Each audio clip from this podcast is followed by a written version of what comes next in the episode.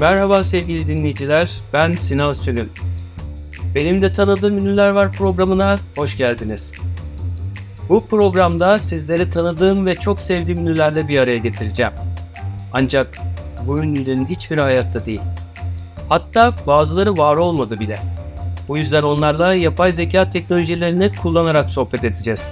Herkese şimdiden keyifli dinlemeler. Merhaba sevgili dinleyiciler. Benim de tanıdığım ünlüler var programına hoş geldiniz. Bu bölümde konuğum Kızılderili direnişinin simge isimlerinden Büyük Şef Oturan Boğa. Hoş geldin Oturan Boğa. Merhaba Sinan. Burada olmaktan onur duyuyorum. Hoş bulduk. Biz de seni burada misafir etmekten onur duyuyoruz Oturan Boğa. Oturan Boğa, seni tanımayanlar için veya daha yakından tanımak isteyenler için kendi hikayeni anlatmanı rica edeceğim. Elbette Sinan. Kızılderili halkları Amerika kıtasının ilk sakinleridir. Her kabile kendi dilinde, kültüründe ve inançlarında eşsizdir. Ben Lakota Kızılderililerinden biriyim. Çocukluğum doğayla iç içe atalarımızın bizlere aktardığı öğretilerle büyüyerek geçti. Avcılık, balıkçılık, topluluk içinde yaşamanın önemi ve manevi değerlere sahip olmanın önemi hakkında bilgi edindim. Genç bir savaşçı olarak topluluğum için mücadele ettim. Özellikle de beyaz yerleşimciler ve Amerikan hükümetiyle olan çatışmalarda. Liderliğe yükseldikçe kabilem için en iyi olanın ne olduğunu anlamaya çalıştım. Bu hem barış anlaşmaları yapma hem de savaş zamanlarında kararlılık gösterme anlamına geliyordu. Ancak zamanla anladım ki savaşmak yerine anlayış ve birlikte yaşamın yollarını bulmak daha değerli. Evet, kesinlikle haklısın Oturan Boğa. Özellikle sizin kültürünüzdeki en önemli veya bize ilginç gelen şeylerden birisi ise sizin isimleriniz oluyor. Eğer sakıncası yoksa neden Oturan Boğa olarak seni adlandırdıklarını sorabilir miyim? Evet, ismin bir anlama sahip. Kızılderili kültüründe isimler genellikle doğadan, hayvanlardan veya belirli bir olaydan ya da karakter özelliğinden ilham alınarak verilir. Oturan boğa olarak adlandırılmam, boğanın gücünü, kararlılığını ve dik başlılığını temsil ediyor. Teşekkür ederim Oturan Boğa. Aslında seni bu podcast'e davet etmemin temel nedeni sizin hem bu isimle birlikte kurduğunuz doğayla olan ilişki hem de doğayla birlikte bir yaşam kültürü sağlamanız. Günümüzde sürdürülebilirlik kavramı da aslında hayati bir öneme sahip. Hem şirketler hem de bireyler bu alanda büyük çabalar sarf ediyor. Sen özellikle yani doğanın içinden gelen birisi olarak bu konuda ne düşünüyorsun? Doğru bir noktaya değindin Sinan. Biz Kızılderililer için doğa sadece etrafımızda bulunan bir şey değildir. Aynı zamanda ruhumuzun bir parçasıdır. Onunla iç içe yaşar, ona saygı gösteririz. Doğayı korumak sadece bize değil, gelecekteki nesillere de borcumuzdur. Şimdiki zamanınızda sürdürülebilirlik kavramını duyduğumda bu bizim nesiller boyu uyguladığımız yaşam biçiminin modern bir yansıması gibi geldi. Bireylerin ve şirketlerin bu konuda adımlar atıyor olması umut verici. Ancak unutulmamalıdır ki doğayla uyum içinde yaşamak sadece birkaç adımla gerçekleşecek bir şey değil. Bu bir yaşam biçimi, bir felsefedir. Aslında ben de seninle tam da bu yüzden konuşmak istedim.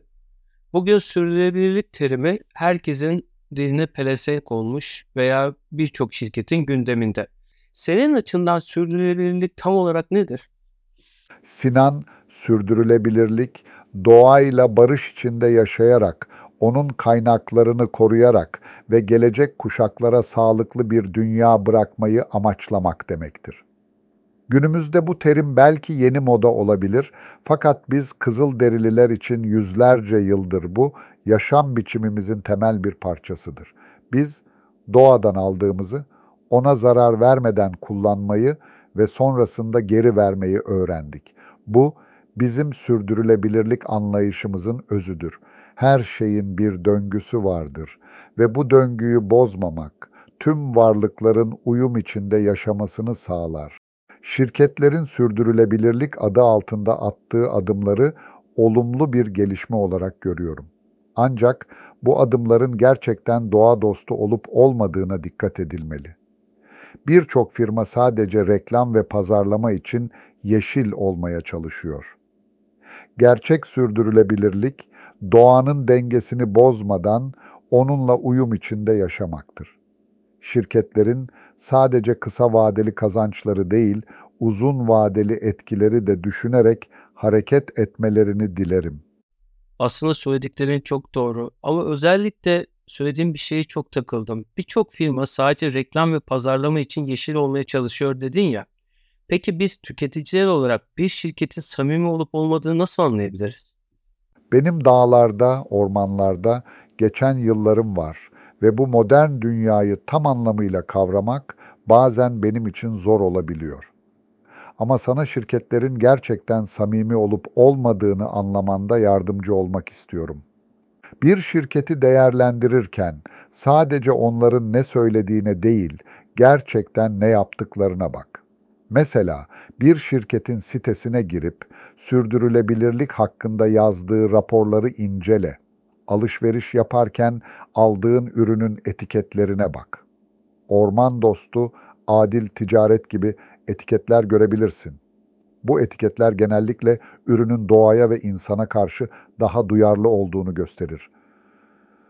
Her birimizin, senin, benim, hepimizin kendi seçimleriyle dünyayı biraz daha iyi bir yer haline getirme gücü var. Sadece gözlerimizi açık tutmamız ve kalbimizi doğru yerde bulundurmamız gerekiyor. Ne kadar doğru söyledin Oturan Boğa. Gerçekten kalbimizi doğru yerde bulundurmamız gerekiyor. Özellikle bugün Z kuşağı bence yani senin fikrini de merak ediyorum. Kalbini en doğru yerde bulunduran bir kuşak. Onlar sürdürülebilirlik ve şirketlerin etik değerleri sahip olmaları konusunda oldukça bilinçli ve talepkar. Onların bu tutumu ve yaklaşımı hakkında ne düşünüyorsun? Z kuşağı doğduğu andan itibaren hızla değişen ve gelişen bir dünyada büyüdü. Teknolojinin nimetleriyle birlikte onların eline bilgiye erişim, seslerini duyurma ve değişiklik yaratma gücü geldi. Bu gençler sadece kendi gelecekleri için değil, tüm gezegen için daha iyi bir yarın istiyor. Ve bu isteklerini alışveriş alışkanlıklarıyla, sosyal medya etkileşimleriyle ve hatta oy kullanma şekilleriyle gösteriyorlar. Bu yaklaşımı ben oldukça değerli buluyorum. Geçmişte birçok kuşak doğanın ve toplumun sürdürülebilirliği konusunda belki de bu kadar bilinçli değildi ya da bu konuda seslerini duyurma şansları yoktu. Ama Z kuşağı bu konuları önemsiyor ve bu konuda gerçekten bir fark yaratmak istiyor.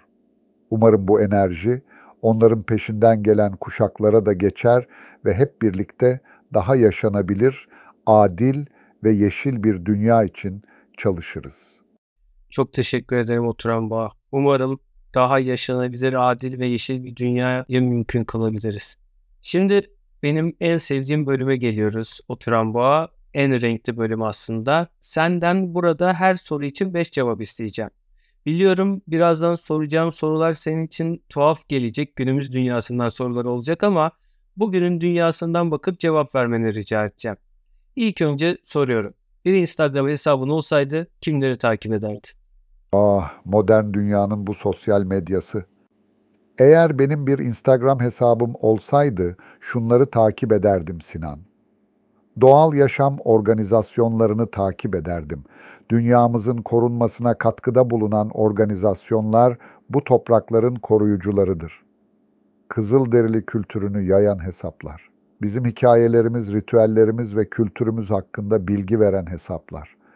Tarih ve kültür müzeleri, tarihi ve kültürel değerlerimizi koruyan ve yaygınlaştıran müzelerin paylaşımları, doğa fotoğrafçıları, doğanın en saf ve dokunulmamış hallerini yakalayan fotoğrafçıları takip ederdim. Sonra barış ve hak savunucuları, tüm dünyada barış, adalet ve eşitlik için çalışan bireyler ve organizasyonlar. Bu şekilde hem kendi köklerimizle hem de doğa ile olan bağlantımızı sürdürebilir, modern dünyada da bu değerleri yayabiliriz. Teşekkürler. İkinci soruma geçiyorum. Netflix'teki ilk beşin ne olurdu? Netflix'in modern dünyada çok popüler olduğunu duydum. Eğer ben Netflix kullanıyor olsaydım, ilgi alanlarıma ve değerlerime uygun içerikleri izlemek isterdim. İşte sana izleyebileceğim ilk 5 içerik. Our Planet Doğanın güzelliklerini ve insanların etkilerini gösteren bu belgesel serisi, dünyanın korunmasının ne kadar önemli olduğunu vurguluyor. Dances with Wolves Kültürümüze bir pencere açan bu film, kızıl derili yaşamına dair önemli noktalara değiniyor. Revenant, hayatta kalma mücadelesi ve doğa ile iç içe geçmiş bir hikayesi var. Doğanın zorluklarına ve insanın iradesine dair güçlü bir mesaj veriyor. Frontier, Kuzey Amerika'nın erken dönemlerini anlatan bu dizi, yerlilerin, kaşiflerin ve kolonistlerin karşılaşmalarına dair dramatik olayları ele alıyor. Rotten, gıda endüstrisinin arkasındaki gerçekleri ve doğal kaynakların nasıl kullanıldığına dair bilgiler içeren bu belgesel serisi sürdürülebilirliğin önemini vurguluyor. Evet, bu içerikler hem doğaya olan saygımı hem de kültürümüze olan ilgimi yansıtıyor olurdu. Teşekkür ederim. Son sorum Spotify'daki listende ilk 5 parça hangileri olurdu? Müzik ruhumuzu besleyen ve bizi doğayla daha da yakınlaştıran bir araçtır. Fakat benim gerçekte Spotify gibi bir platformu kullanmadığımı unutmamanız önemlidir. Ancak hayali bir liste oluşturarak benim ruhumun ve kültürümün yansımasını içeren parçaları seçebilirim. Native American Flute Music, meditasyon, rahatlama ve dua için kullanılan geleneksel kızıl derili flüt müziği. Carlos Nakai, Earth Spirit, kızıl derili flüt sanatçısı Carlos Nakai'nin ruhunu aydınlatan melodileri. Pow Wow Drums and Chants, Kızılderili Pow Wow toplantılarından alınma geleneksel davul ritimleri ve şarkılar. Robbie Robertson and the Red Road Ensemble, Ghost Dance, Kızılderililerin tarihine ve kültürüne derin bir saygıyla hazırlanmış bir eser. Buffy St. Marie, Universal Soldier, Kızılderili kökenli Kanadalı sanatçının savaşın anlamsızlığı üzerine yazdığı etkileyici bir protest şarkı. Bu parçalar benim kültürümün ve değerlerimin derinliklerini yansıtan, ruhu besleyen ve birleştiren eserlerdir. Ancak modern dünyayla tam olarak ilişkilendirilemeyen bir hayat tarzım olduğunu unutmamanızı isterim. Bu liste benim değerlerimi ve kültürümü yansıtan fikirsel bir yaklaşımdır. Çok teşekkür ederim Oturan Boğa. Programın sonuna gelirken çok merak ettiğim bir şey sormak istiyorum. Eminim dinleyenler de Sinan iyi ki bu soruyu sormuşsun diyecek. Hemen soruyorum. Kızıl derililer için Türk diyorlar. Bu doğru mu? Bunu daha önce de duydum Sinan. Ancak bu bir yanılgıdır. Kızıl derililer ve Türkler farklı kökenlere ve tarihlere sahip iki ayrı halktır.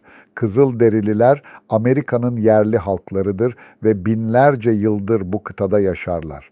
Türkler ise Asya kökenli bir halk olup tarih boyunca birçok medeniyete ev sahipliği yapmış olan Anadolu topraklarında yaşamaktadırlar. Bu iki halk arasında doğrudan bir bağlantı ya da ortak köken yoktur. Ancak kültürler arası benzerlikler ve temaslar olabileceği gibi bazı yanılgılara da neden olabilecek yanıltıcı bilgiler de olabilir. Bu tür yanılgıları düzeltmek için gerçek bilgiye ulaşmaya çalışmalıyız. Vallahi bunu sormak zorundaydım. Kusura bakma ama konuyu da aydınlattık. Çok teşekkür ederim Oturan Bağ. Son olarak dinleyicilerimize ne söylemek istersin? Seninle, senin dinleyicilerinle ve bu modern dünyayla sohbet etmek benim için de ilginç ve değerli bir deneyim oldu. Hatırlatmak isterim ki ben bir zamanlar yaşamış bir şef olarak gerçekte bu modern platformlarda bulunmadım. Ancak bu sohbet aracılığıyla kültürümü ve değerlerimi paylaşmak adına bu platformda bulundum. Umarım bu sohbet insanlara doğayla, birbirleriyle ve kendi içlerindeki gerçeklerle daha derin bir bağlantı kurmaları için ilham verir Sinan. Her zaman doğayla ve ruhunuzla barış içinde olun. Hoşça kalın. Evet sevgili dinleyiciler, programımızın sonuna geldik. Bir zamanlar benim için bir hayal olan bu sohbetin gerçekleştirmesine katkıda bulunan tüm yapay zeka teknolojilerine ve onun arkasındaki muhteşem insanlara teşekkür ederim. Arthur C. Clarke'ın dediği gibi, yeterince gelişmiş bir teknoloji sihirden ayırt edilemez. Hoşçakalın.